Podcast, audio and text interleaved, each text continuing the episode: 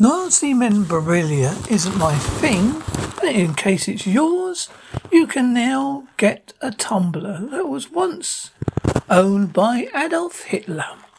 The half pint the half litre tumbler engraved a Nazi leader's initials, plus an eagle atop a swastika. Sticker.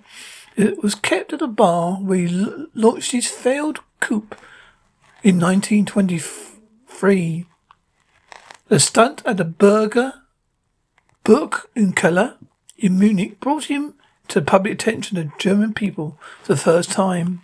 He was sentenced to five years in jail for treason, but served nine months, during which time he wrote the famous Mein Kampf. He then seized power in 1933. The dictator marked every anniversary of the failed Putsch with an address to the Alte Kämpfer, old fighters at a beer hall. It believed it was from this period that the glass in question was used by Hitler. In, it's a tradition in German beer halls, esteemed or, in this case, infamous guests, to keep their glasses on the site.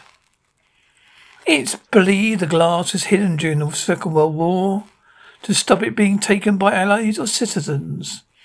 Beer hall was taken over by the brewery after American troops left in 1957, which when the glass was discovered. So there you are. If you're in the mood for a little bit of Nazi memorabilia and you want to say cheers in your half pint engraved,